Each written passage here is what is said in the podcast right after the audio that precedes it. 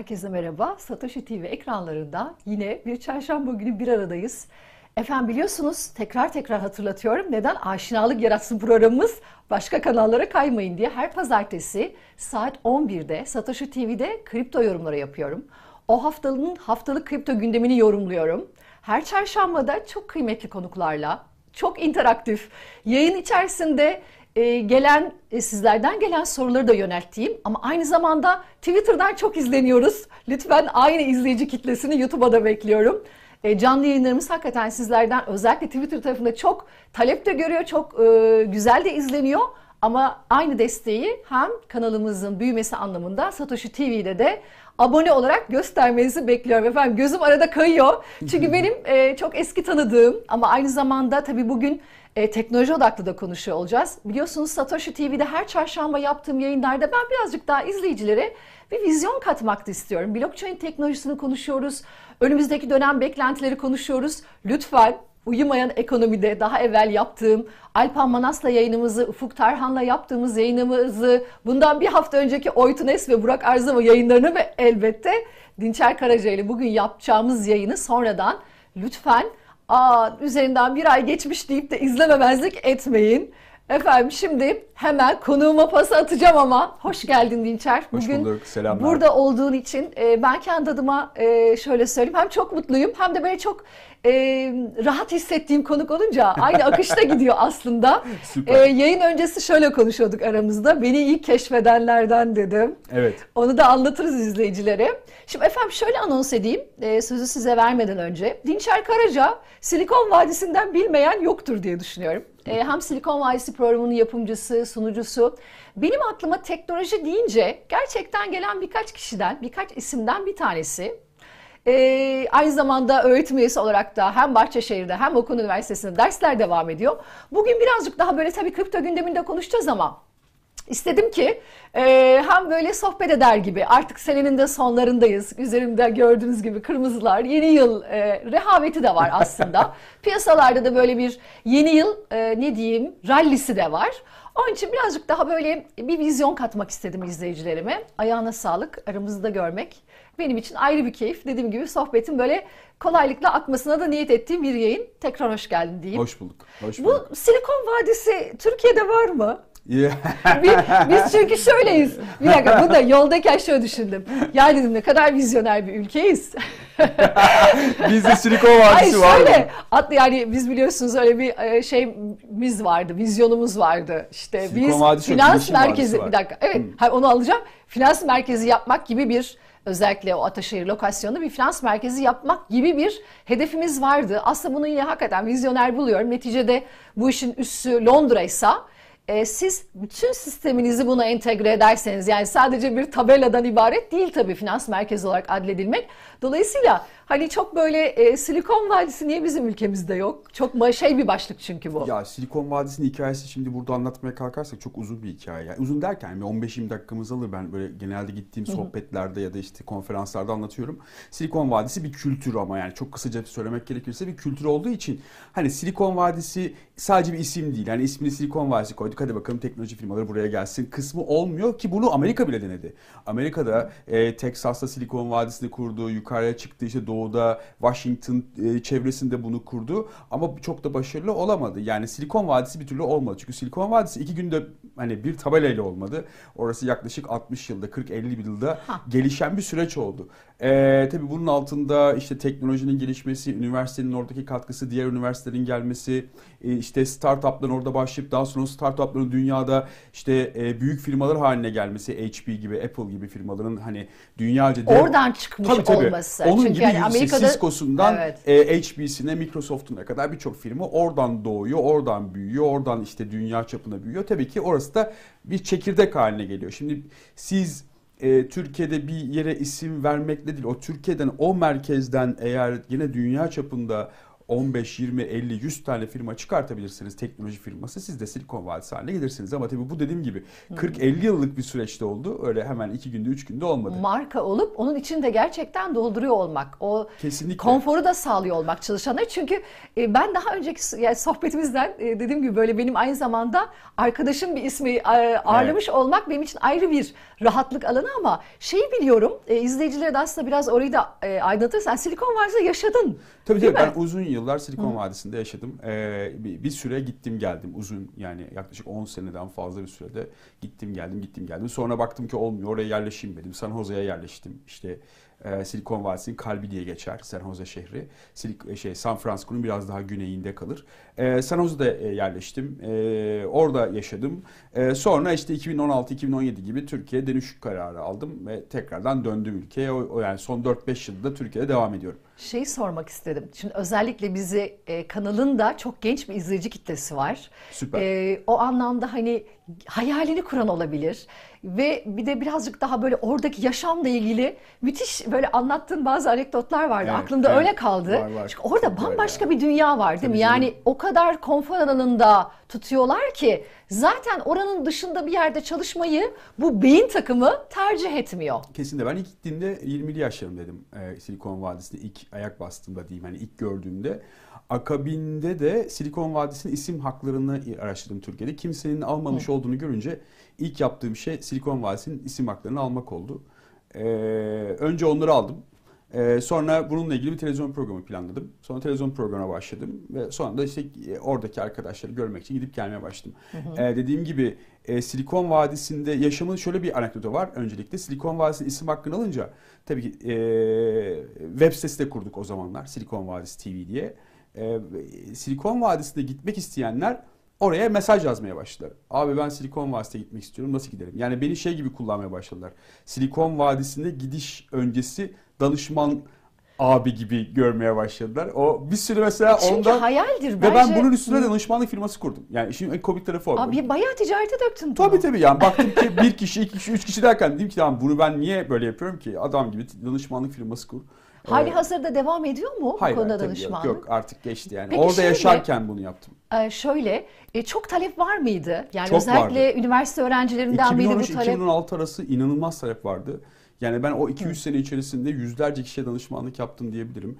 Birçoğu Gidenler oldu mu Çok. orada? Yani ben şöyle söyleyeyim hani son yani 2013'den sonra inanılmaz bir giden oldu. Yani felaket diyebilirim yani. Hani ama ondan öncesinde de çok vardı. Hatta ben hani şöyle bir anekdot da anlatayım. Ee, işte izleyicilerimiz için Ben de şey bu arada e, yayınımızın duyurusunu Twitter'dan yapmak için de gözüm şeyden sorulara bakıyorum. Ben Twitter'dan duyuyorum. Çünkü özellikle Twitter izleyicisi bizi hakikaten e, çok yakından takip ediyor. Onun için hemen böyle linki paylaşım istedim. Ben bir Sen taraftan paylaş, dikkatli paylaş. dinliyorum. Evet. Ee, hatta şöyle bir olay da anlatayım. Hani bir gün hani ne kadar Türk olduğunu nerede olduğunu e, belki çok daha iyi izleyicilerimiz de böyle e, algılar. Ee, ilk gittikten birkaç ay sonraydı yani ikinci ya da üçüncü aydı. Canım inanılmaz derecede lahmacun çekti. Çok acayip ama yani ölüyorum bitiyorum. Canım lahmacun çekti yani. Severim de yemek yemeyi bu arada. Ee, arkadaşa telefon açtım dedim ki ya ben işte Murat canım lahmacun çekti nerede bulabilirim dedim. Biz ev Cisco'ya çok yakındı. Cisco ile Intel'in e, yakınlarındaydık biz. HQ'larının yani e, genel merkezlerine. Dedi ki bak dedi Cisco ile dedi Intel arasında Falafel Kafa diye bir yer vardı. Orası bir Türk kafesidir dedi aynı zamanda ve çok güzel lahmacun yapardı. Ben bunu duydum ya atladım arabaya bir baktım 3 dakika 5 dakika falan veriyor. Atladım gittim lahmacun yemeye. İşte selamünaleyküm. Silikon Vadisi'nde bile varız evet, yani evet. bu arada. Ondan sonra selamünaleyküm çok iyi. aleykümselam. Abicim bana hemen iki tane lahmacun sar ben ölüyorum bitiyorum. Tamam abi hiç merak etme birazdan çıkardı lan güzel güzel çıkardı. Ben tabii ilk böyle aldım ısırdım falan böyle bir kendime geldim. İlk bir böyle şey hani o beynime kan gitti böyle bir mutluluk falan falan geldi. Bir rahatladım ya. Aklıma tabii gazeteciyim aynı zamanda işte televizyon programı var, dergi var vesaire. Hemen aklıma Evet. şey geldi. Ya dedim burada bunu dedim en çok kim yiyor? Yani çünkü bir tarafımız Intel, bir tarafımız Cisco. En çok dedim Intel'ciler mi lahmacun yiyor yoksa dedim Cisco'yu. Oradan da haber çıkartacağım kafamca. Dedi ki yok abi ne Intel ne Cisco dedi. Abi bak dedi şurada dedi ileride dedi, NASA var dedi. NASA'dakiler yiyor dedi. NASA mı var dedi. Burada NASA mı var dedim. Tabii abi NASA'nın ARGE merkezi burada. O dedi Houston'dan dedi atılanlar dedi. Füzeler dedi. Asıl dedi burada yapıyorlar bu füzeleri şeyleri dedi. Bütün dedi o aletleri, edevatları, yazılımları. Yapma ya dedim. Günde kaç tane dedim. Vallahi abi gün oluyor 100, 200, 300, 400'e kadar çıkıyordu. 400 mü dedim. Kaç, kaç kişi var ki dedim. Abi sen dedi bir gün orada görürsün dedi kaç tane Türk olduğunu. Hakikaten e, bu lahmacun muhabbetinden sonra biz Facebook üzerinden Facebook üzerinden böyle bir grup kurduk vesaire. Yani Türklerin zaten bir grubu var San Jose Türkleri diye. Evet. E, ve buluşmaya başladık ve oradan ne arkadaşlarla çalıştım, tanıştım. E, o bizim işte Mars'a gönderilen, oraya buraya gönderilen. NASA'da olup. Tabii NASA'da olup. aslında Ve bizim- o kadar çok ODTÜ'lü, İTÜ'lü arkadaş vardı ki orada. Ya- Ve hepsi de şey şefler yani yazılım şefi, bilmem ne şefi. Böyle hani üst seviye insanlar e, Türkiye'den bir şekilde gitmişler ve orada hani biz daha uzaya bilmem ne o zamanlar tabii bunlar 15 sene, 10 13 sene evvelinden bahsediyorum. 2010'lardan bahsediyorum. Hani o zamanlar dahi e, NASA'da çalışan onlarca Türk vardı. Bilmiyor olmamız tabii şey değil, konuya hakim olan özellikle yazılım ki son dönemde tabii bu kriptolarla beraber, blockchain teknolojisiyle beraber pek çok firma da aslında bunu söylüyor. Yazılım tarafında çok ciddi bir şey var, ihtiyaç var. Evet. Ama aslında ne kadar kıymetli ve background olarak ne kadar dolu isimler. Ya ben mesela gurur duydum şu anda NASA'dan çalışan Türk. Lahmacun çok- yiyor olmanın. ya bu tabii- buraya gelmiş olması da Evet lahmacunla. yani Ay, çok bunun gibi çok mesela ondan daha yıllar yıllar önce e, gene böyle hani teknolojinin kullanımı. Bu mesela teknoloji üretenler kısmı. Teknoloji kullanım kısmında da çok enteresan bir hikayem var. Gene bir toplantı için Seattle'a gittim. İşte e, Richmond'ı Microsoft davesi Microsoft davetlisi olarak gittiğimde işte böyle e, dünyanın her yerinden e, gazeteciler gelmiş. İşte Microsoft'ta yeni bir ürününü açıklayacak. Evet. Ee, Türkiye'den de sadece ben gittim. Yani ben varım ama yaklaşık 200-300 kişilik bir gazeteci grubuyuz. Ee, o zamanlar Steve Ballmer e, CEO'su e, Microsoft'un. E, Steve Ballmer çok hareketli bir adamdır. Böyle çıkar, oynar, zıplar falan falan. Çok eğlenceli bir adamdır. Gene böyle sahneye çıktı, oynuyor işte. Merhaba arkadaşlar, hoş geldiniz, nasılsınız, bilmem ne, oynuyor muyuz, zıplıyor muyuz, işte biz bir taneyiz, biz bir numarayız falan zıplarken anlatmaya başladı. Dedi ki, bu arada biz siyahtayız tabii. Hani biz seyirciyiz, siyahız yani. Evet. E, adam tabii ışıkların altında sahnede konuşuyor, böyle bağırıyor filan, çağırıyor böyle gayet güzel şovlar yapıyor. E, dedi ki biliyor musunuz dedi. e, dünyada dedi Amerika'dan, neredeyse Amerika kıtasında dedi, Amerika ve Brezilya'dan sonra bir ülke var ki dedi. inanılmaz sohbet ediyorlar, inanılmaz konuşuyorlar. Çok acayipler filan dedi. Ben hiç üzerime alınmıyorum. Yani İtalyanlar, İspanya. Çünkü hani daha yakın bir coğrafya ya. İşte bunlar dedi. Elini uzattığı yerde ben varım ve bir ışık kocaman bir ışık bana döndü.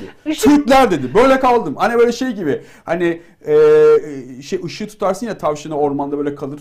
Aynı Far, o- farları gözüne Evet. tutmuş gibi. Ve o anda V'ni o İngilizce bağladım. He he ebe ebe falan diye böyle konuşamıyorum. Bir şey soruyor adam ama cevap veremiyorum İngilizce falan. Bu şey değil, önceden ayarlanmış veya bilgi olan bir, bir şey hayır, de değil. Aa, Kesinlikle. çok hoş. Ay, hiç haberim yok. Hani deseler ki işte bak lafı sana vereceğiz. İşte sen de bir şeyler söyleyeceksin. Adam soruyor işte "Ne- niye bu kadar çok konuşuyorsun? Nasıl bu kadar çok konuşuyorsun? Birden sorular soruyor ben e e e falan diye kapattım. Sinirli. Bildiğimi de unuttum. İlk, ilk, ilk böyle 20 saniye kaldı. Çok sonra tabii o ilk şoktan sonra tabii kendime geldim. Yani dolayısıyla şunun için söylüyorum. Hem teknoloji üretenler kısmında hem de teknoloji tüketenler kısmında ki bunun gibi daha çok hikayem var dünyada. Ee, hep çok aslında teknolojiyle iç içe bir toplum olduğumuzu söyleyebilirim. Çok buradan e, e, diğer konu başlıklarına geleceğim ama hani izleyiciler açısından e, Silikon Vadisi'de çalışmak isteyen bir şu anda belki bir üniversite öğrencisi bizi takip ediyorsa ya çok böyle hemen aklına gelen ya şuraya dikkat etsin veya şunu yapmalı. E, bu hayal o kadar da hayal değil. Kendine güvensin. Bir şey- söyleyeceğim bir şey var Ya mı bir hemen? kere şu, şu- var yani dünyanın neresi ama Amerika ama Silikon Vadisi biliyorsunuz Kaliforniya'da e, ama Amerika ama Avrupa bugün çok fazla fark etmiyor. Özellikle pandemiden sonra bazı şeyler çok değişti Saadet. Yani e, artık yer bağımsız çalışmalar başladı. Özellikle yazılımcıysan artık senin Amerika'da Silikon Vadisi'nde Ha, tabii. çalışman için Silikon Vadisi'nde yaşama gerekliliğin ortada kalktı. Hatta hatta son iki yıldır e, şunu çok rahatlıkla söyleyebilirim ki Silikon Vadisi'nden tersine göç başladı. Yani insanlar ülkelerine dönmeye başladılar. Alman Almanya'ya, Fransız Fransa'ya, işte e, atıyorum Çek Çek Cumhuriyeti'ne e, tekrardan geri e, tekrardan geri dönmeye başladı. Çünkü Ve zaten artık her şey evinden çok... çalışıyor. Hmm, evet. Toparlayamadılar artık. Hani Apple çağrı yapıyor. Gelin Daha gelin diye. kolaylaştı diyebilir miyiz o zaman? Yani Evet, bu Silikon hayale daha Vadisi'nde- yaklaştık. Silikon Vadisi çalışmak artık daha kolay. Yani Silikon Vadisi çalışmak için artık yerinizden kalkmanıza gerek yok. Artık bir sürü iş ilanı var, görüşmeler var. Hepsi online yapılıyor. Giriyorsunuz, Silikon Vadisi çalışıyorsunuz ve bunu Türkiye'den yapıyorsunuz. Ve herhangi bir yerden Bir yapıyorsunuz. de üstelik e, ya, dolar bazında maaş Par- alıyorsunuz. Zaten Türkiye'deki Şahane yazılım piyasasına yani. bakacak olursanız Türkiye'de hani hani artık çokça biliniyor. Artık yazılımcılar e, şöyle söyleyeyim 4-5 kat dan başlıyor. Yani sıfır seviye, sıfır seviye değil mi? Bir seviyesindeki, yani birden ona kadar sayalım. Evet, evet. Bir seviyesindeki, iki seviyesindeki yazılımcılar bile yani e, junior junior yazılımcılar bile şu anda 4-5 asgari ücretle şu anda işlerine başlıyorlar. Valla yani bence bir Yani şey gibi bir kat son, iki kat değil yani. son 4-5 dönemde de. çok fazla ya benim de çok öyle inanılmaz bir e, üniversite öğrencisi izleyici kitlem var. İşte rol model aldıklarını söylüyorlar ama son dönemden çok içimiz acıyor. Ekonominin içinden geçtiği süreçten Tabii. dolayı gitmek isteyen de var. Ama burası başka bir vizyon. Yani Ben o açıkçası- amaçla söylemiyorum ama biz Silikon Vadisi'ne çalışmış veya bunu deneyimleme alanı bulmuş bir mühendis, yazılımcı beni hakikaten üniversitede olsaydım ve bu alanı seçmiş olsaydım inanılmaz heyecanlandırdı. Orayı da vizyonlardım kesin. Yani şöyle ikiye ayıralım. Silikon Vadisi'de çalışmak ve Silikon Vadisi'de yaşamak. Şimdi Silikon Vadisi'de çalışmak için dediğim gibi buradan gitmenize gerek yok ama Silikon Vadisi'de yaşamak Hmm. kültürel background anlamında size çok şey kazandırıyor. Yani e, herhangi bir e, hani nasıl burası hani rahatlık konuşabiliyorum. Böyle televizyonda böyle rahat rahat konuşamıyorsun yani Starbucks diyemiyorsun bir şey diyemiyorsun. O yüzden Evet, evet. hani herhangi bir kafe diyelim. Herhangi bir kafeye Evet. girdiğin zaman kafede dönen muhabbet ya da herhangi bir restorana girdiğin zaman restorandaki dönen muhabbette buradakinden çok farklı. Yani Ay. yan masada bir şey konuşuluyor. Ee, hani atıyorum yeni bir kripto projesi Geleceğin konuşuyor. teknolojisi oluyor Evet, çünkü şöyle o. bir, şöyle bir kulak böyle Hmm. ne diyor bunlar falan diyorsun. Hani başka bir şey oluyor. Sonra senin o kulak kabartmanın işte bir tanesi farkına varıyor. Niye ne oldu diyor. Bir şey fikrin mi var söylesene diyor. Sen bir bakıyorsun 15 dakika sonra o muhabbetin içindesin. Belki de yarım saat sonra o projenin içinde olabiliyorsun. Yani böyle bir ortam Silikon Vadisi dışında hiçbir yerde yok. Ha, deneyimleme alanı olarak inanılmaz Yani o yüzden yaratılmış. gidip deneyimler yani ben şunu öneririm. Mesela bunu da ilk defa senin programında söylüyorum. E, çok da bilinmez o yüzden diyorum. Mesela Hacker House denilen evler var. E, Palo Alto ve çevresinde özellikle. Hackerlar mı oturuyor orada? Hayır, adı Hacker House. Orada proje için bir araya gelen Ha. e, kişiler dünyada, yazılımcılar Evet, bir evet. evde bir araya geliyorlar. Bildiğin askeri düzen yaşıyorlar. Yani böyle ranzlar var, ranzlarda yatıyorsun. Sade bir yaşam tarzı. Ee, içeride oda Evet. var. Böyle kocaman bir çalışma odası. 3 ay kampa giriyorsun. Bildiğin kamp hayatı. Evet. Kampta yazılımını geliştiriyorsun, projesini geliştiriyorsun. Evin sahibi, ona landlord deniyor. Evin sahibi bunu alıyor, bir yatırımcıya satıyor. Herkes parasını cebine koyuyor ve ülkelerine geri dönüyor. Şimdi herkesin bunu deneyimlemesini isterim. Çünkü 3 ay orada yatıyorsun, orada kalkıyorsun. Dünyadaki diğer yazılımcılarla konuşuyorsun. Meetup'lara katılıyorsun.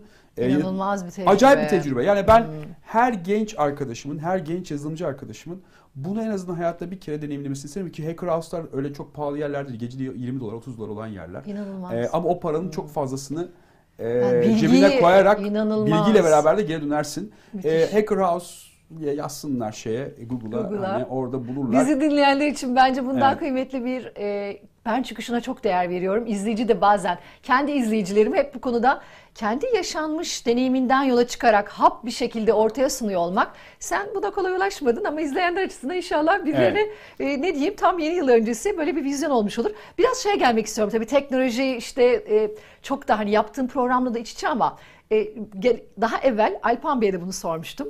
E, çok bunu takip ettiğini de bildiğim için e, şöyle gireyim istiyorum. Dinçer Karaca Metaverse dünyasını nasıl tanımlar? Hı hı. E, çünkü seninle olan sohbetlerimizde hep şey var.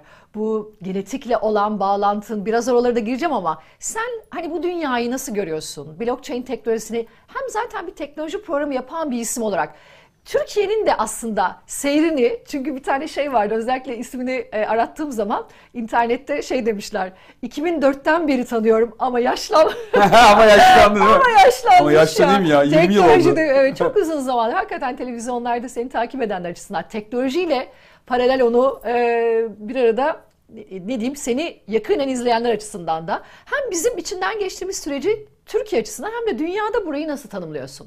Birkaç soruyu bir arada sordum ama Evet, çok hangi başlıktan evet e, girmek Gireyim. istersen. Önce blockchain'den başlayalım. Blockchain önce belki önce şunu söylemem lazım. Evet ben Silikon Vadisi programının yapımcısı ve sunucusuyum yıllardır ama bunun dışında söylediğin gibi eğitimci ki- kimliğim de var ve daha da önemlisi bir sürü yatırımlarım var. Bunlardan bir tanesi yazılım firması, diğeri de genetik firmasıydı zaten.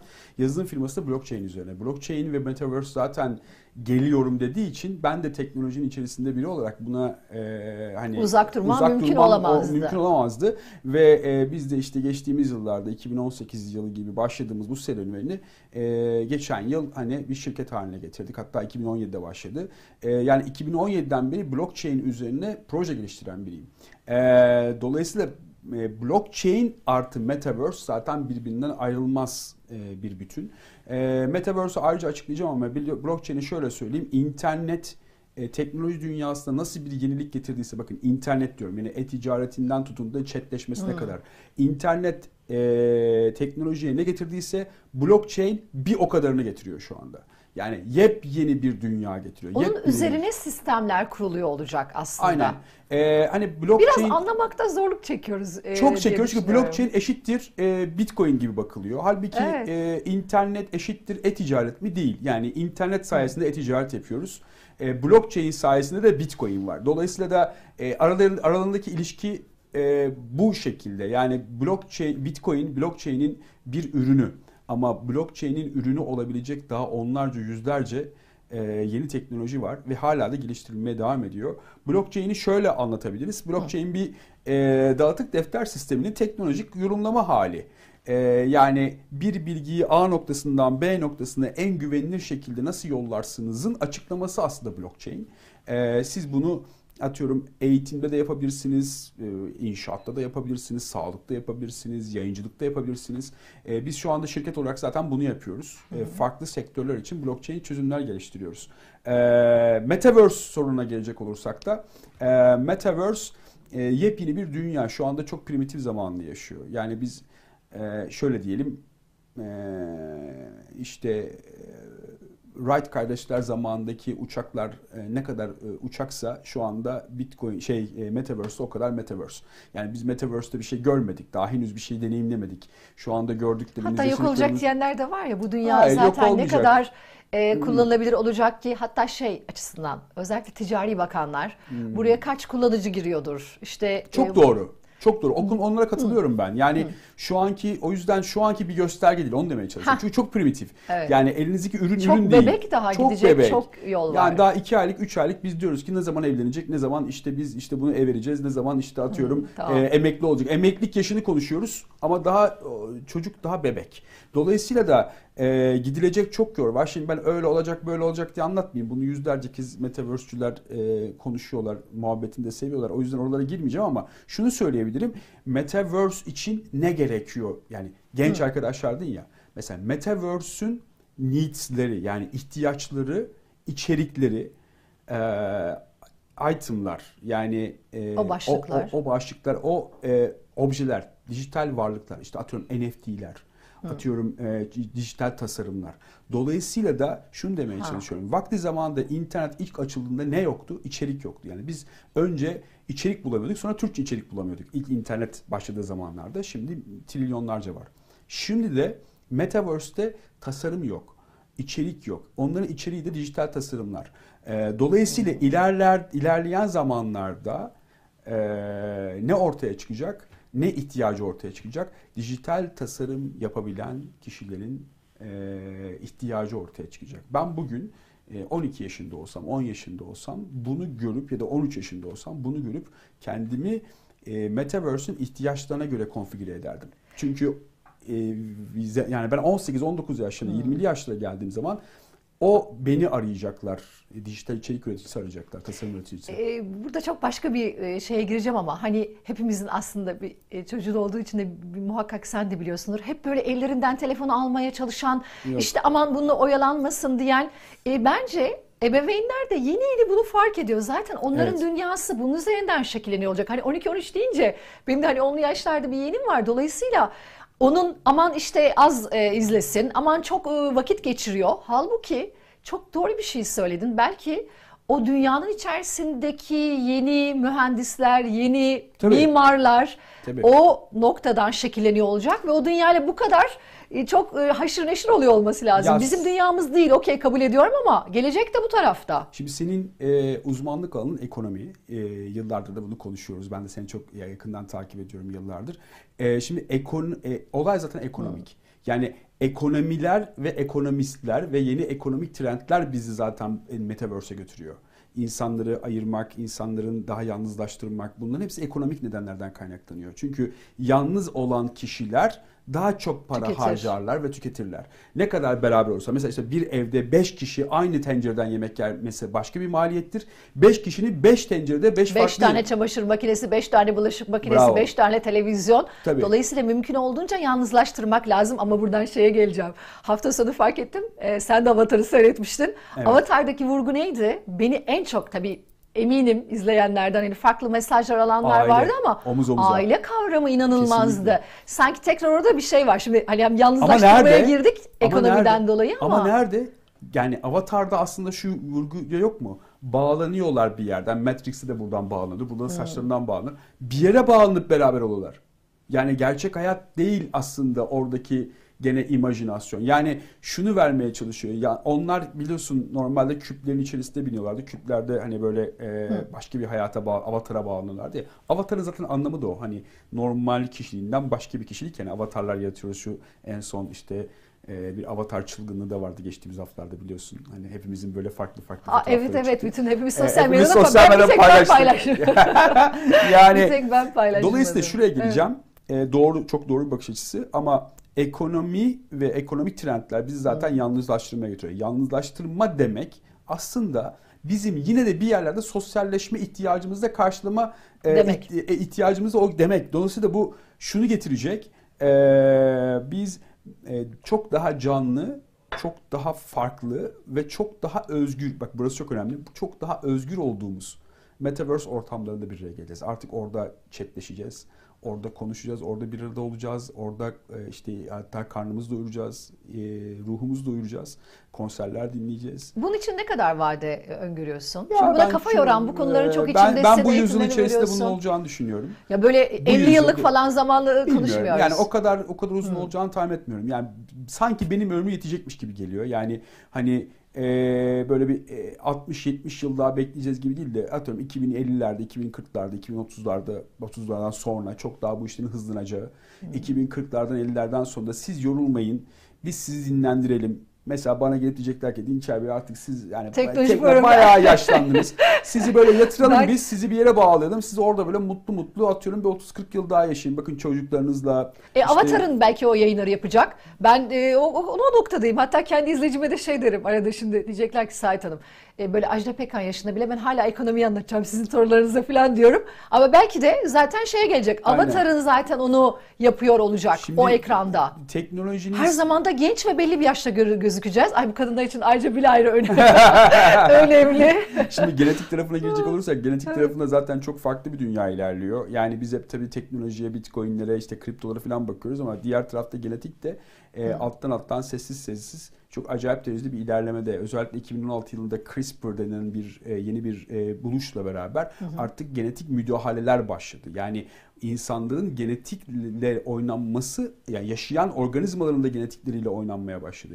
Daha önceleri daha o, o e, organizma daha doğmadan önce yapılıyordu. Şimdi doğduktan sonra da yapılıyor. Yani hayata geldikten sonra da yapılabiliyor. Şunu anlatacağım. E, farklı bir noktaya giderken insan hep şunu arıyor. Ömrümüzü daha çok uzatalım. İşte sonsuzluk, ölümsüzlük vesaire bunları bulmaya çalışalım. Şimdi ölümsüzlük diye bir şey yok. Yani her her fani bir gün ölüyor. Dolayısıyla ama bunu e, tırnak içinde ölümsüz hale getirmenin yolu senin beyninin, bilginin, tecrübelerinin ölümsüzleşmesi. Bunu da avatarlarla gerçekleştirebiliyorsun. Yani düşünsene e, yapay zeka ile sürekli kendini geliştiren bir lider olsaydı ve bunun da Aynı hataları yapmazdık. Faizi düşürerek enflasyonun düşeceğiyle konu nereye geldi? Hayır bu bir ay, şimdi Hayır. şöyle Twitter'dan pardon evet Twitter'dan ben çok interaktifim bu arada izleyicimle. Twitter'dan birisi yazmış onun için ya gerçekten Hı. sorulara bakıyorum. Direkt onun için konuyu ya, bambaşka bir yere çekmeyeyim tabii. Lütfen devam et. Çok Yok. e, Ee, ben dikkatle dinliyorum. aslında şunu demeye çalışıyorum. Yani çok de önemli deneyimini oraya aktaracaksın ve dolayısıyla aslında Evet. yaşam tecrübesini robotlaştırmış ve bir yazılım hale getirmiş Transgender olacağız. dedi galiba filmin ismi. Öyle bir film vardı. Johnny Depp'in Evet. oynadığı. Ee, aslında çok benzer bir teknolojiyi filmde zaten görüyorsun. Adam ölmek Evet. üzere öl, yani kanserden ölürken ya da işte neyse bir konudan ölürken e, beyindeki bütün bilgisini, tecrübesini, konuşması bir bilgisayara aktarıyor.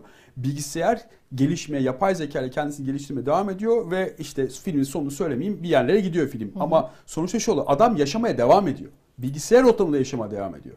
Sonuçta ölümsüz hale geliyor. Yani ve İşte e, ölümsüzlük buradan geliyor o zaman. Evet yani e, Deneyimlerimizi bu bence bence git. Hmm. gidiyor gid- giden nokta oraya doğru gidiyor. Yani ben atıyorum dedemi ha biraz hatırlarım ama dedemin babasını hiç hatırlamıyorum ama bu sayede dedemin babasının babasının babasını yani ilerleyen yaşta atıyorum benim torunumun torununun torunu atıyorum ya bir dinçer dedeyle bir dinçer karizde bir adam varmış zamanında böyle böyle uğraşmış. Teknoloji ben bununla bir konuşayım. yapmış. E, yapmış. Evet. Bununla bir konuşayım ya. Bu adam ne bileyim tarihi o anlatsın bana. Bu internet nasıl başladı filan falan deyip benimle oturup muhabbet edebilecek örnek olsun diye söylüyorum. Ve o İnanılmaz anki bir haliyle. bir şey söyledin. Şu an hakikaten e, gelinen nokta hem çok ürkütücü. Yani düşünsene şu anda İnanılmaz. sallıyorum. Ee, Kanuni Sultan Süleyman'la muhabbet edebilme şansın olsaydı mesela. Düşünsene abi. Nasıl yaptı? Nasıl gittin o Viyanalara falan diye. O da sen otursa Dinçer'cim bak anlatayım deyip böyle başlasa sana anlatsaydı. Diyelim ki atıyorum yani herhangi bir Evet. önemli kişi Einstein, Albert Einstein'le oturup fizik konuşabilmek. Ya da e, ne bileyim döneminin ünlüsüyle bir oturup ya da ondan ders almak. Düşünsene yani dersine bir adam giriyor zamanın mucidi. Matematiği o yaratmış. Sen Matematik- onunla konuşuyorsun gibi. falan değil mi? Şimdi İnanılmaz bunlar hakikaten. bunlar mü- müthiş şeyler. Ee, çok böyle şey gibi geliyor bize. hayal. Uç, hayal Hmm. gibi geliyor ama işte e, hep anlatıyorum. E, 2000 99'da da 2000'di. E, e, işte bir firma Ericsson ismini vermeyeyim. E, bir firma beni çağırdığında Londra'ya dedi ki size çok önemli bir şey göstereceğiz. Evet. Gittim bir tane telefon böyle kutular çıktı böyle e, hemen altınızda bir kutu var dediler. Şey şov yapıyorlar. Açtık böyle kutuyu filan içinden bir telefon. Şöyle elim kadar böyle kapağı var. Hayatımda ilk defa kapak telefon görüyorum. O zamana kadar şey, telefonlar böyle şey Sene? gibi tulu. E, şey e, 99 ya da 2000 yani. Yani zaman- acayip takoz şeklindeki telefonlar olduğu, olduğu zamanlar zamanlarda değil mi? ilk defa kapaklı telefon. Telefon. Kapağı Hmm. açıldı böyle. Bir kalem çıktı içinden. Kalemi aldık. Monokrom bir ekran yani siyah beyaz bir ekran. Üstüne yazılabiliyor, imza atılabiliyor falan. Dehşet bir şey yani. Ben elimde şey yani uzay aracı gibi bir şey tutuyorum gibi böyle. e, Oh, Buraya hissediyorum. geldim bir hava Evet. atıyorum. İnanılmaz yani. Yok öyle bir telefon. Neyse eee, dediler ki bakın bununla mobil internet diye bir şey başlatıyoruz biz. Ve bununla e, işte banka hesaplarına gireceksin, onu yapacaksın, bunu yapacaksın, alışveriş yapacaksın, o bu sayıyorlar, onu bunu. Ya, ya artık dedim ya artık hani abartmayın ya. Hani nasıl ya? İşte konuşacaksın işte e, uzaktaki insanlarla bu ekrana bakıp işte gülümseyeceksin vesaire. Şimdi o kadar uzak ve o kadar şey geliyordu ki hayal geliyordu ki ben in, teknolojinin içerisinde olmama rağmen hani biraz abartmıyor musunuz sorusunu sorduğumu hatırlıyorum sahnedeki adama. Hani tamam teknoloji güzeldi. O da görüşürüz demişti. Aradan ne kadar geç? Çok da geçmedi. 10 yıl sonra bütün bunları gördük. İnanılmaz. Ee, yani 2000 2000 2010'da zaten bunları yaşıyorduk. Dolayısıyla şimdi 2023'e giriyoruz. 2033, 35, 37, 40'a kadar olan dönemde bence teknolojinin hızı e, çok çok çok çok ilerleyecek. Ve bu bahsettiğim şeyler hele yapay zeka gelişimleri biraz daha hızlanırsa bak e, işte o avatar dedik ya hafta Evet. sonu. E, Ne yapıyor? Senden 7-8 tane fotoğraf alıyor. Normal fotoğraf alıyor. Onlardan senin böyle onlarca yüzlerce şeyini yaratıyor. E, Farklı versiyonları yaratıyor. Ve bunu bir, bir şey söylemiyorsun. O yapıyor. Yani orada bir algoritma var. O algoritma Ha. seni e, analiz Geçmiş ediyor. beğenilerinden vesairenden aslında ona göre bir şey çıkarıyor. Evet, ve şimdi Senin- onunla ilgili makaleler Hmm. okuyorum. Mesela çok enteresan makale okudum bu sabah. Çok sevgili Işıl e, gönderdi.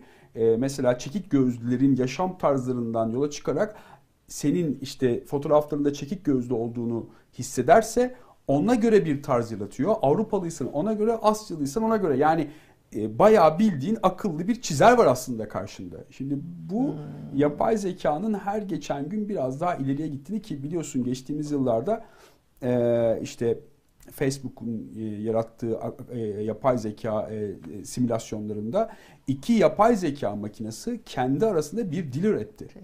Ve kendi arasında konuşmaya. Farklı bir dil. Hiç kimsenin konuşmadığı dil ve çok ürkütücüydü bu.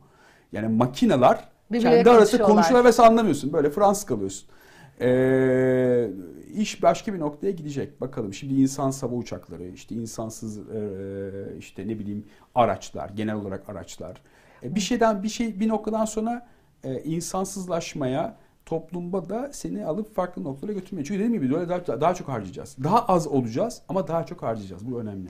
E, Buradan şeye geleceğim ama tabii bunları anlatırken hemen e, acaba bir soru da var aslında öte taraftan şeye e, başladım. Acaba bu teknolojiler yani hem genetikle ilgili olan bunun kripto paralarla olan entegrasyonu hani şimdi e, hemen bir e, bizim çünkü evet evet bizim izleyicimiz de çünkü o kripto yani hemen şöyle düşündüm çünkü o zaman bir dakika genetiğe entegre olmuş bir proje kriptolarda var mı ya da varsa Var. hangisi buna bir Ya, Buna- isim veremem. çok iyi. Bu kısma kadar dinleyenler açısından çok kıymetli çünkü e, o taraftan da bir inanılmaz bir gelişim var. Var. E, o hangi projeler olabilir onları takip etsinler çünkü şöyle bir soru var. Lütfen e, şey yapma ama e, bölmüş olmayayım ama Dinçer Bey bir projeyi incelerken nelere dikkat etmeli? Güvenilir bir projeyi e, diğerlerinden Süper. ayıran e, göstergeler nelerdir Süper, yazmış. Süper.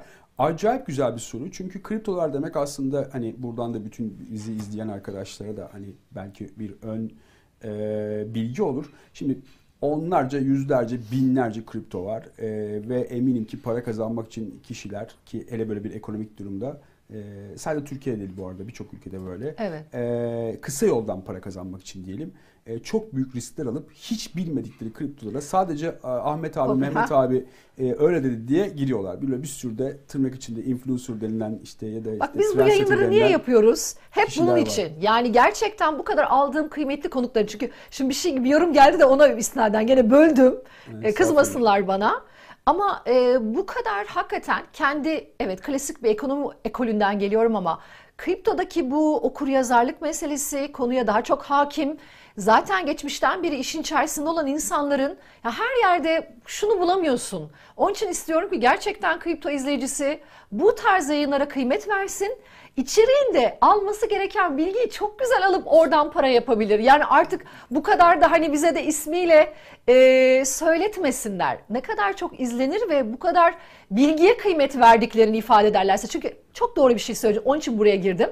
Kriptolarda o kolay para kazanma dönemi bence zaten bitti. Sorun zaten bilgi eksikliğinden de kaynaklanıyor idi. Herkes o 69 bin furyasına işte e, neyse bitcoin aldıysa orada bir takıldı.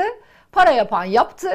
E, ama buradan sonra bence daha bilgi içerikli o belki altcoin'lerde de bu olabilir. Varsa oralarda da lütfen bizi birazcık daha aydınlat. Çünkü dersini de verdiğin için e, Çok biraz daha bilgilenmek Çok istiyorum. detay bir şey söyleyeceğim. Madem hani e, eminim ki izleyicilerimiz şey söylüyordur. İşte bir örnek versin falan diye. Şimdi bilgi o kadar önemli bir şey ki.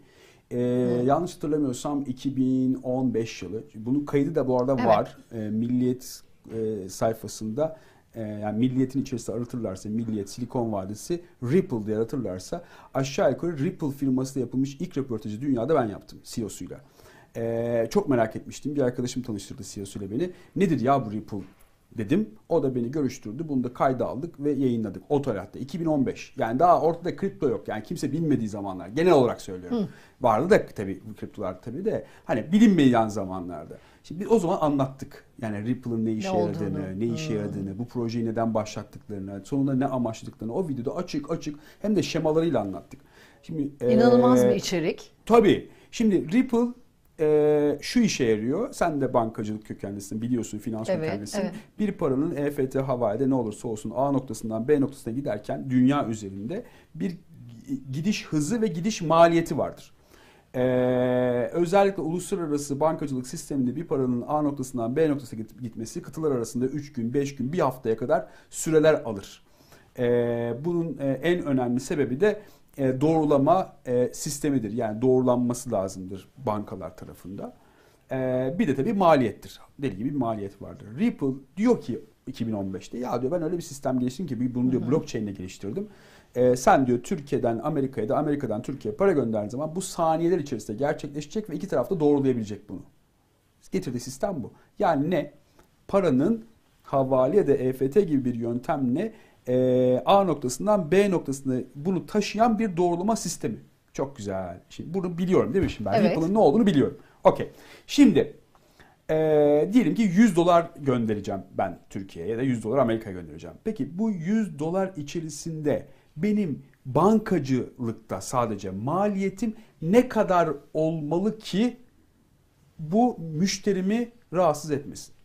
Ne kadar olabilir? Bankalarda çok e, farklı ödeme yöntemleri var. Bankalar arası transferde e, çünkü Swift transferinde bir de zaten araya aracı bankalar da giriyor. Tabii, işte Onun maliyeti çok daha fazla. Çıkarttığını düşünelim. Ya bu en fazla 1 dolar olur. 2 dolar olur. Hadi bilemedim. Bankalar arası transferde mi çok daha fazlası olur? Hayır, hayır bu sistemin Hatta tabii tutabilmesi bu- için aynen aynen. ya 2 dolar Tabii ki, olacak ya 3 tabii dolar. ki. Şimdi 100 dolar için ben 100 dolar maliyet olmaz değil mi? Yani 100 dolar için bu sistemin kullanılabilir olması için e, en fazla 2 dolar, 3 dolar, 4 dolar olması lazım ki bu sistemi alanda onlarca banka olduğu Ripple sistemi. Şu anda dünyada Ripple'ı kullanan, Ripple sistemini kullanan onlarca yüzlerce banka var. Şimdi bu bankaların bir EFT, bir SWIFT maliyetinin 100 dolar olabilmesi beklenebilir mi ya? Adam 100 dolar gönderecek, 100 dolar mı ödeyecek buna? Ne kadar Mümkün olacak? değil. En fazla 3 dolar, 4 dolar olacak. Zaten 5 dolar olduğu anda banka sistemi bırakır. Dolayısıyla fiyat tekrar düşer. Yani şunu getiriyorum. Buradan ne çıkıyor? Abi ben arkadaşa sordum. Diyor ki Ripple 1000 dolar olurmuş. Ya Arkadaş olamaz. Yani niye? Bir şeyin maliyeti bin dolar olabilir mi? Bir yerden para gönderim maliyeti. Bu para gönderim maliyeti. Dolayısıyla şunu anlatmaya çalışıyorum. Ee, bir projeyi okuduğunuzda ve projenin ne olduğunu anladığınızda zaten o projedeki kriptonun ne kadar yükselebileceğini ve ne kadar e, o değeri içereceğini anlıyor olmanız lazım. Bence burası çok kritik. Yani sen 4 dolara 5 dolara çıkmış bir Ripple görürsen aslında şunu anlayabilirsin. Yani bu 6 dolar olduğunda bankalar batar. Çünkü onu karşılayamazlar. Çok büyük maliyet olacağı için. Ee, demek ki bunun aşağı doğru tekrardan düşmesi gerekir. Yani hani bunun Ama için bu, bu, da- bu, bu söylediğin benim hisse senedi tarafında hani bir, bir, bir şirketin aslında e, şöyle diyeyim mesela bir bankacılık hissesi normalde zaten o bankanın varlıklarını satsan o değerden çok daha fazlasıdır. Ama Anladım. piyasanın dinamikleri öyle bir noktaya getirir ki fiyatı çok daha düşük kalabilir. Dolayısıyla hani bunu Ripple üzerinden örneklendirdik ama ben bu arada çok Ripple ile ilgili sorular da geliyordu. Bence şu an hem Twitter'da hem YouTube'da Ripple izleyicileri çok mutlu çok soru alıyordum dava ben- sürecinde olduğu için. Ben şunun için söylemiyorum bu arada. Evet. Hani bu bu hani o o 100 dolar 1000 dolar mevzu, mevzusu değil. Hani Evet. bu bu bir şey gibi de görünmesin. Bir tavsiye olarak da algılanmasın. Ben sadece şunu anlatmaya çalışıyorum. Bir projeyi çok iyi yakından takip yani Ripple'ı o yüzden örnek olarak verdim. Ripple'ın ne işe yaradığını anladığınızda o işin maliyetinin de ne kadar çıkabileceğini ve hangi maliyette kullanabileceğini görürsünüz. Kendi iç sensörleri için bu gerekli bence. Evet, Ben yani buna bu... bu- fiyatı öderim. Bu fiyattan daha yukarısı bence birazcık daha köpük fiyat olma ihtimali vardır gibi Yüksektir. bir ha, olabilir. e, şey yarın yapabilirler. Hmm. yarın çok yukarıya da çıkabilir ama dediğin gibi köpürtme fiyatıdır. E, sonra da düşer. Dolayısıyla biz zaten Hmm. bunu kripto piyasasında da çok görüyoruz. Çünkü pi- kripto piyasasındaki en dezavantaj taraf şu.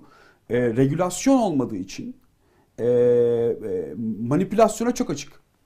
Yani çünkü regüle bir, e, Piyasadan bir piyasadan bahsediyoruz. Yani ne bileyim SPK'sı yok, osu yok, busu yok. Yani denetleyici kurumları yok. O yüzden birileri çıkıp çok acayip bir şekilde elinde para olanlar çok acayip şekilde piyasayı e, manipüle edebiliyorlar. Manipülasyon olduğu zaman da fiyatlar olmaması gerektiği kadar aşağıya da olmaması gerektiği kadar yukarıya çıkabiliyor. Bunlar gerçekleşebileceği için yatırımcının e, kesinlikle projeyi tanıması, projeye ilk giren olması çok önemli. Dolayısıyla da e, almış, yolunu almış, senelerini geçirmiş projelerden çok e, yeni başlayacak olan projelerin white paper dediğimiz o prospektüslerini çok iyi okumaları, e, onları okurken de e, arkasında hangi şirketler var, kimler destek vermiş, Yazılımcıları kimler? yazılımcıları kimler, başında kimler var, bunlar ne kadar İnanılmaz bir deneyimli. araştırma gerektiriyor. Bunu bizim tabii. Türk izleyicisinin e, ne kadar yapıyordur E diye şimdi, bir şimdi düşünsene sen bir ev alırken e, ne yapıyorsun? Eve gidiyorsun, bakıyorsun işte e, klozetini açıyorsun, soluna, mutfağına Tenisi bakıyorsun. var mı? E, Basketbol sahası var mı? Eğer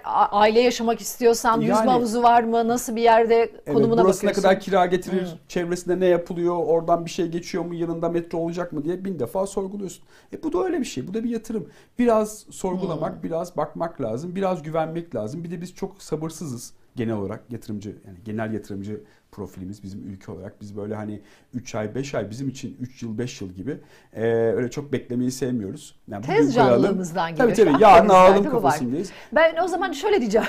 Şimdi bunu söylüyorsun. Burada yayının o kadar hızlı geçti ki 50 dakikaya geldik. Şaka yapıyorsun. Gerçek Hadi ya. gerçekten öyle. Onun için şöyle istiyorum. Ee, hangi birini sorayım önce? Ee, Tamam, kısa cevaplar böyle evet şöyle. E, bunu söyleyen birisi yatırımcıları uyardık ama ben tüyo istiyorum. Çünkü Dinçer Karaca'nın bilgisinden faydalanmak istediğim için. Özellikle böyle sektör veya başlık olarak hani kripto paraların biraz metaverse'de bu kadar aslında hem hakimsin. Nerelerde daha çok e, bir ivmelenme beklersin bu hani kripto paralardan para kazanmak isteyen için. Hani ismini söylemene gerek yok ama şöyle bir İsim proje. veremem zaten ama Genetik mesela dediğin için ben aslında o konu benim çok ilgimi çeken. Ee, Oralara giremedik çünkü Evet. 50 dakikada çok hızlı geçti. Söylemek istediklerini alalım. şimdi oyun dünyası çok hızlı büyüyor. Hah. Eee, dünyada da büyümeye devam ediyor. Her sene üzerine %30, %40 koyarak, koyarak büyüyor. Türkiye'de acayip büyüyor. Eee, dolayısıyla oyun dünyasına ait eee, kripto varlıklarda eee, gelişimler olacaktır. Yani Oyun büyüme. dünyasına dikkat çekiyoruz bir, o zaman. tarım. Eee, Tarım. Dünyada en büyük problemlerden biri tarım. Ve özellikle son yıllarda bu sıcaklık artışlarından dolayı e, bunu çok hissetmiyoruz. Biz Türkiye olarak çok şanslı ülkelerden biriyiz. Neden? Bizde tarım e, her ne kadar kötülense de aslında biz tarım ülkesiyiz hala. Ve hala istediklerimize domatese patatese ulaşabiliyoruz. Ama domatese patatese ulaşamayan ülkeler var. Yani ve bunların sayısı gittikçe artıyor. Yani örnek olsun diye söylüyorum tabii sebzeleri. E, dolayısıyla da tarım e, iklim değişikliğiyle beraber daha da zor bir hale alırken e, alternatif tarım yöntemleri yani toprak altı tarımlar, susuz tarımlar, e, işte atıyorum besisiz tarımlar gibi Topraksız tarım bile var. tabii. topraksız tarımların sayısı hatta genetikle tarımın sayısı ama bu YDO'dan bahsetmiyorum. E, yani e, tamamen tarım bağımsız üretilen e, tarım ürünleri örnek et gibi örneğin işte sebzeler gibi e, bunların sayısı e, gittikçe insanları doyurabilmek için 8 milyarı doyurabilmek için gittikçe artacak ve bunlar kendilerini yeni fonlama yöntemleriyle yani DeFi dediğimiz ya da işte atıyorum fintech dediğimiz yeni e, fonlama yöntemleriyle fonlayacaklar ve oradan yatırımlarını alan firmalar da büyüyecekler. E, dolayısıyla da ben sağlık, tarım ve özellikle de genetik firmalarının e, kripto varlıkları, kripto e, paralarını diyelim e, şöyle biraz daha detaylı incelenmesi taraftarıyım. Ve dediğim gibi orada kim ne yapıyor? Arkasında bir üniversite var mı? Arkasında bir e, akademik çalışma var mı? E, kim o projede piyasanın içinden gelmiş ve o güne kadar neleri başarmış gibi e, özelliklere bir bakılmasını isterim. Çok da basit artık LinkedIn diye bir şey var. Yani adam kimdir nedir şöyle bir LinkedIn'den search etseniz adam bütün seceresi alta doğru Çıkıyor. düşüyor. Yani çok Ee, da zor değil. Aynı zamanda bir kripto yatırımcısı olduğunu bildiğim için. Şimdi bizim tabii izleyicilerimiz elbette kriptoya da yatırım yapanlar. Ee, var mı orada söyleyeceğin böyle hani tamamen aslında şey bir yorum yapmanı beklemiyorum. Hani teknik bir yorum değil elbette ama Yok, hani sen böyle ne, ne görüyorsun onu? Çünkü çok ciddi bu sene mutsuz olduk. Ya Ee, çok normal değil çok? Yani sen de FED kararlarını geldi. onlarca yüzlerce kez sen hani çok daha iyi biliyorsun bu konuyu hani TLC'ye TL satmak gibi olmasın ama hani e, FED'in e, yaklaşık Nisan Mayıs ayından beri e, uyguladığı belirli politikalar var. E, pandemi sonrası politikalar. Bunu kripto için yapmıyor. Genel olarak yapıyor. Para toplamak için yapıyor. Sıkılaşma için yapıyor. E, sıkılaştırma politikası zaten ister istemez hem emtiaları hem de kripto piyasasını etkiledi. Ama şunu sen de görüyorsun ki yavaş yavaş e, yeter artık yoksa resesyonun içinde boğulacağız, öleceğiz.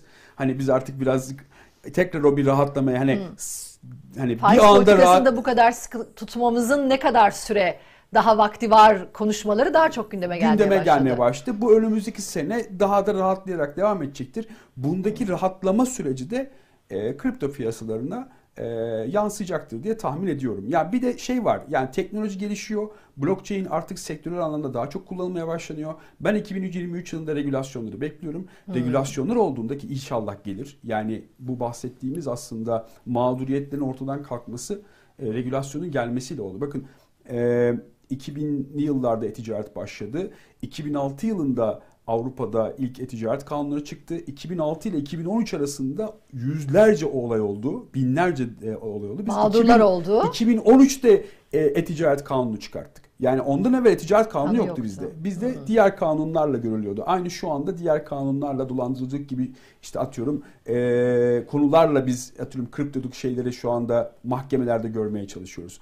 Bu konuyla ilgili regülasyon geldiğinde ise e, işler çok daha rahatlayacak. Ben bunun geleceğini düşünüyorum. Yani bu konuda Dünyada e, gelebilir ama ben daha. Türkiye'de umarım hani sistemi tamamen e, domine edecek bir şey gelmez. Bence hani gelmeyecektir. Doğru anlatıldığını düşünüyorum hani şu anda bakanlar E-ticaret olmadı. vesaire. E-ticaret düşmedi. E-ticaret Ha. büyüdü. Yani ben e, kriptoda da kripto kullanmayın gibi bir kanun çıkacağını beklemiyorum ama kripto kullanmanın, kripto çıkarmanın e, belirli kuralları, kaydeleri olacaktır. Yani bugün sen Zaten- otursak yarım saatte Saadet Coin diye bir coin çıkartırız yani. Aynen onu söylüyorum. Mesela bu FTX hikayesi bence sistemin açıklarının nerede olduğunu, e, dolayısıyla düzenlemelerin nereden gelmesi gerektiğini, kripto yatırım yapan dünyada yani en büyük e, kripto para platformlarından bir tanesini konuşuyoruz. Onun bu iflası aslında hani her şerde var bir hayır e, diye düşünüyorum. Diğer e, kriptola para platformu açısından da bence e, regülasyonların gelmesini daha da hızlandıracak. Böyle bir soru var. Artık bence e, bu soruyla yayını bağlayalım istiyorum. Piyasalardaki likidite sıkıntısı başka iflaslar doğurabilir mi? Bu durum geleneksel finansal Kesinlikle. piyasalara, finansal piyasalar etkiler mi diye sormuş bir izleyici. Evet, E, doğru. Sen haberleri sen de takip ediyorsun. Bu Binance herkesin çok canı sıkıyor. Ben Binance'in CEO'su artık şey gibi tenis topuna döndük. Bir şey ortaya atılıyor. e, onun yaptığı Twitter paylaşımını takip ediyorum ne olacağını şu anda birisinin söylemesi de aslında çok e, şey değil, öngörülebilir değil.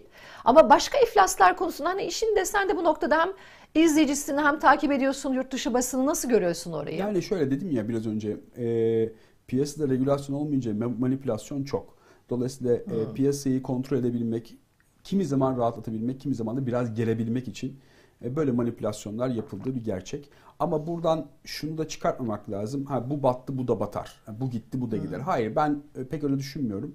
E, bence e, böyle hani daha büyük kapsam, daha büyük resimde bakmak lazım. E, belirli şeylere dikkat çekebilmek, belirli şeylerin gelebilmesi için belirli olayların olması gerekiyor bence piyasada. O olaylardan biri de FTX ve FTX benzeri aslında altı e, kaygan olan yapıların e, batması Ben olacaktı. e, şey gibi görüyorum. Bunu belki e, yayınları takip edenler haftalık e, her pazartesi yaptığım piyasamda şeye benzetmiştim. 2008'de o Lehman Brothers'ın iflası sürecinde mortgage krizi olduğu zaman e, işte Citibank o zaman ben de Citibank'tayım. Herkes eyvah çünkü Citibank'ın da içinde Lehman ürünleri olduğu için Evet. Citibank da mı batacak haberleri çok yayılmıştı. Hisse senedi birin altına düşmüştü o dönemde. Evet. Ben e, Binance hikayesini bu şu- bu anlamda bir hani örnek olsun izleyici açısından diye örneklendirmek istedim. Ona benzetiyorum. Olabilir yani Binance'de FTX'in bu iflasından etkileniyor olabilir. Etkileniyor zaten. E, ve bu iflas etmeyecek demek de değildir ama dünyadaki en büyük işlem hacmine sahip bir e, kripto para platformu Binance bununla ilgili bir sıkıntı yaşanırsa elbette hani kriptolara olan güveni sarsacaktır. Bu ortadan kaldıracak kalkacak anlamında değil ama hani o sarsıntının ne kadar hani Citibank gibi bir kurumda çalışmışım. O sarsıntının ne demek olduğunu çok iyi bilirim. Binance de şu anda bu sarsıcı dönemde hatta kendi CEO'sunun böyle bir e, Twitter'ında okumuştum. Çok zor bir kış bizi bekliyor diye. Olabilir ama hep yatırımcılara hani senden önce de işte bir, geçen hafta Oytun vardı. Oytun'la konuştuk. E, hakikaten kripto yatırımcılarının bu soğuk cüzdan meselesini öğrenmelerini e, Yani ve o donanım cüzdanlara Evet. evet. geçmeleri noktasında kendilerini korumak için bu dalgalı dönemde hep o uyarıyı yaptım. Yani umarım bir şey olmaz ama olursa da biz dedik demek de istemiyorum. Ya ben sana e, şu, şu kadarını söyleyeyim. E, en azından kripto dünyası için. E, mesela SEC e, daha geç yani geçtiğimiz e, günlerde yaklaşık 9 e, DeFi projesinin onayını verdi. E, yani bu artık çok a- önemli. çok önemli. Wisdom Tree dahil e, on- o, o, o hani kapsamda 9 e, proje onayladı. Bu şu anlama geliyor. Yani artık belirli projeler onaylardan geçebiliyor. Hah, yani demek ki piyasada. evet bu ne demektir? Sen bak bunu bunu bunu yaparsan ben seni ona bir hani otorite olarak onaylayacağım demektir. İşi layığıyla yaparsan seni onaylıyorum diyor aslında. Buna karşıyım değil. Evet yani aynı Evet. dediğim gibi e-ticarette de e-ticarette olayı layığıyla yapanlar o zamanlar e, e-ticaret yapmaya devam ettiler ve regülasyon çıktıktan sonra herhangi bir sıkıntı yaşamadan da daha da büyüdüler. Bu piyasada da öyle olacak. İyi projeler, düzgün projeler layığıyla yaptığı sürece bir yere gelecekler. İşte onun için dedim ya, yani kimin Ha. yaptığı çok önemli. Yani hani üç adam bir araya gelip hatta çoğu projede isim yok ya. Yani isim yok. Sadece şu var.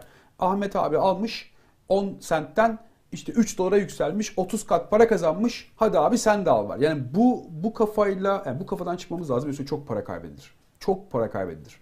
Yani Çok bir günde evet. bir günde zengin olma hayalleriyle bir günde elinizde avucunuzda ne varsa e, o paranız gidebilir. O yüzden bu konuya çok dikkat çekmek gerekiyor. E, ben e, yavaş yavaş e, biliyorsun zamanlar sen de biliyorsun 80'lerde 70'lerde banker dönemleri vardı. Yani millet gidip paralarını bankerlere veriyordu. Yani Çok ondan yüksek sonra faiz banka- almak için. yani aynı aynı kafa yani. Hani evet, gidip çok- adamın eline böyle bütün mal varlığını çat diye koyuyordu. Şimdi ne oldu? Sonra bankacılık kanunları çıktı vesaire. Hani Düzenlemeler, düzenlemeler geldi, BDDK geldi vesaire. Ondan sonra her şey bir yerine oturdu. Bu da böyle. Bir süre böyle geçecek. O yüzden e, çok dikkatli olunması lazım ama e, her şeyin başı eğitimden Eğitim, geçiyor. eğitim. Daha çok anlatmamız lazım. Hakikaten yani yayının süresi ben, ben bütün samimi böyle geçiyor benim yayınlar ama bir saat oldu. Sonra YouTube'da izlenmelerimiz düşüyor efendim. Bizim için önemli biliyorsunuz. Kanalımızı lütfen. Bu arada Dinçer çok teşekkür ediyorum. ederim. Gerçekten bir saat su gibi geçti. Efendim e, Satoshi TV'deki bu çarşamba yayınımızdan bizden bu kadar. Ama lütfen yorumlarınızla, e, sorularınızla e, evet. Şimdi Ben şey yorumlar yapılabilir ama hani ay yaşlanmış abi falan yazanlar var. Ekşi Sözlük'te okudum galiba 2004 yılında. Evet. Dolayısıyla lütfen e, kanalımıza hem yorumlarınızla, sorularınızla, bundan sonra görmek istediğiniz konuklarla e, bizleri yalnız bırakmayın. Abone olarak da desteğinizi eksik etmeyin. Bizden bu kadar. Pazartesi artık haft yılın son haftasında görüşmek üzere. Pazartesi saat 11'de yine Satoshi TV ekranlarında bekliyorum. Görüşmek üzere. Görüşürüz. Música